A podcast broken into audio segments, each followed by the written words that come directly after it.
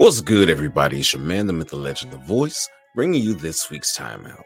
This is where we take a step back and assess the game of life, looking to God for strategies to bring us true success. This week's thoughts: team captain. Every team needs a captain, someone who can rally the players and give them direction in the heat of battle. It's more than just a fancy patch on a jersey. Being captain means you're responsible for the morale of the team. When they get low, the coaches cheer and give instructions. Yes, they do. But players look towards the captain to see if they should buy in. Our captain in the game of life is Jesus, God in flesh. Touched with the feelings of our infirmities, tempted in all points without sin. That's who our captain is. Well, I thought I was supposed to follow the preacher. You can.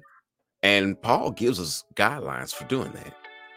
In 1 Corinthians chapter 11, verse 1, Paul says, "Follow my example as I follow the example of Christ." So if the preacher is following Christ, if they're imitating Christ and they're imitating his example, follow them. If they're not, then don't. Follow Christ. A disciple follows the disciplines or teachings of the master. What are Jesus' teachings? Mark chapter 12, verses 29 through 31 says, Jesus replied, "The most important commandment is this: listen, O Israel, the Lord our God is one Lord, and you must love the Lord your God with all your heart, all your soul, all your mind, all your strength. The second is equally important: love your neighbor as yourself. No other commandment is greater than these." Know that he is one, not many gods, just one. And there are not multiple ways to get to him. To get to the Father, you have to go through the door of salvation, which is the Son. And he wants us to love him with everything we have. Put no one or nothing above him. And then show your love for him by how you love others.